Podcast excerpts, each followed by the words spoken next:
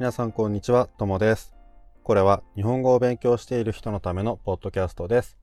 教科書の日本語は面白くない。でもドラマや映画は難しすぎる。そんな人のために日本語教師のともがちょうどいい日本語で話をします。今日は日本の給食について話してくださいっていうことでリクエストをいただいてます。このリクエストは、えージェフさんっていう方からですね。リクエストありがとうございます。じゃあまずは、日本の給食って何なのかっていう、その説明からしておきたいと思います。えっ、と、給食っていうのは、学校、小学校とか中学校とか、その学校で出されるお昼ご飯のことです。給食の給は、給料の給。給料って多分みんなわかりますよね。あの、会社で働いて、そしてもらうお金のことを給料って言いますが、その給料の給と同じで、この給は、あげるっていう意味があります。で、食は食事の食。だから給食は、食事をあげるっていう意味なんですが、日本の小学校とか中学校では、大体この給食があります。お弁当とかを自分で持って行ったりとか、あの、どこかで買ったりとかしなくても、お昼ご飯が食べられる。それが給食です。多分、日本の学校に通っていた人っていうのは、ほとんどの人が給食っていうのがわかると思うんですけど、多分日本の、あの、全部の小学校では給食あるんじゃないですかね。中学校もあると思うんですけど、高校では給食っていうのは多分ないところが多いですね。で、えーこの小学校とか中学校の給食っていうのは、まあ、いろいろな意味があって、まずは子供の時に栄養のバランスの取れた食事を毎日食べるっていうのはすごく大事ですね。体を作るために。それから、みんなで一緒に、えーご飯を食べるっていうことで、その社会生活を学ぶっていう、そういう意味もありますね。まあちょっと難しい話ですけど、自分一人で食べるんじゃなくて、みんなで一緒に食べ、食べた方が、もちろん食べる楽しみとかもあるし、みんなの、えーみんなと一緒に何かをするっていうことで、この世の中で、社会で生きてく、生きていくっていう、そういうのを学ぶっていうのも学校の、あの、教育の一つですからね。なのでそういう意味もあって、学校でみんなで毎日お昼ご飯を食べます。さて、この給食ですが、あの、今日のリクエスト、ジェフさんからのリクエストでは、給食の思い出について話してほしいということだったんですが、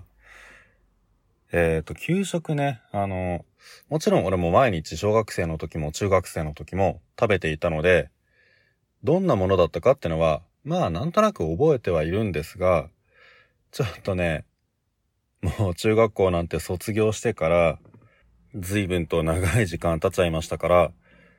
具体的にね、その、どのメニューが、えー一番好きなものが何だったかっていうのは、ちょっとね、覚えてはないんですが、そうですね。まあやっぱりこう、時々ね、学校の給食で美味しいものが出てたっていうのは覚えてます。ただ逆に、美味しいものが出たこともあるんですが、美味しくないものっていうのも、給食には、えーもちろんありました。じゃあ何が美味しかったかっていうと、やっぱり、これは好きなの俺だけじゃないと思うんですけど、カレーは好きな給食のメニューのランキング上位には、どこの学校でも絶対入ってるんじゃないかなと思います。カレーってね、美味しいんですよ。で、えっ、と、他にも好きなものといえば、やっぱり俺は肉が好きなので、肉料理が出たら嬉しいなっていうふうには思ってました。逆に嫌いなものだったら、俺トマトが嫌いなので、トマトが出てくると、いつもね、どうしようかなっていうふうに困ってました。なんで困るのかっていうとね、これは、今の学校だとどうなのかちょっとわかんないんですけど、俺の子供の時だと、給食って、まあご飯ですね。ご飯って、出されたものを残すのは良くないっていう風に言われてました。だから給食で出てきたら自分の嫌いなメニューがあっても全部食べないといけないっていうルールみたいなものがあったんですよ。とにかくね、その食べ物って大切なものですからね。肉だって動物を殺してそれで人が食べるわけですから、だから出されたものを残してはいけないっていう考え方です。それで、あの、残しちゃダメなんですけど、でも嫌いなものって食べたくないじゃないですか。だから、残したら怒られる。でも食べたくない。どうしようっていう風に困るんですよ。で、俺の場合はどうしてたかというと、トマトが出たら、トマトが好きな友達にあげるんですけど、あげるのもダメだっていう先生がいるんですよ。出されたものは全部自分で食べなきゃいけないっていう、そういう考え方ですね。それで、嫌いなものが出てきたら、まあ俺の場合はトマトがあったら、食べることもできない、残すこともできない、友達にあげることもできないっていう、そういう状況です。ただやっぱり、その、自分ではトマトが嫌いだから食べることができないから、もう俺の場合はトマトって食べたくないじゃなくて食べられなかったんですよ。食べると気持ち悪くて吐いちゃうぐらい、そのくらいトマトがダメだったんです。だから、まあ結局どうしたかっていうと、トマトはね、出てきたら、あの、全部トマトが好きな人にあげてたんですよ。ただ、あげるのを先生に見られたら怒られるから、誰も見てない時に、机の下とかで、あの、こっそりね、トマトが好きな人に渡してました。まあ最近はね、その給食残しちゃダメとか、他の人にあげちゃダメとかそういうルールがあるかどうかはわかんないんですけど、でも昔の学校って結構ね、ルールが厳しかったような気がするんですよね。だから俺の時はその嫌いなものってすごい大変でした。逆にね、好きなものとか美味しいものが出た時の思い出といえばね、まあ好きなものっていうか、人気があるものって、さっきもメニューではカレーとか言いましたが、他にもデザートとかが出るとみんな喜ぶんですよ。例えば、プリンとかね。たまにそういうのが出るんですよ。甘いお菓子みたいなのが。で、その、例えばプリンが給食のデザートで出てきた時にね、誰かが学校を休んでいると、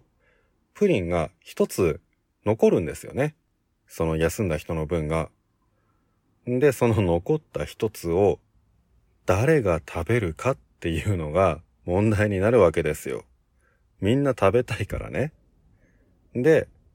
この残った一つを誰が食べるかっていうのは、学校によってっていうか、そのクラスによって、つまりそのクラスにいる先生によってルールが違うと思うんですけど、俺がね、小学校の時の先生は、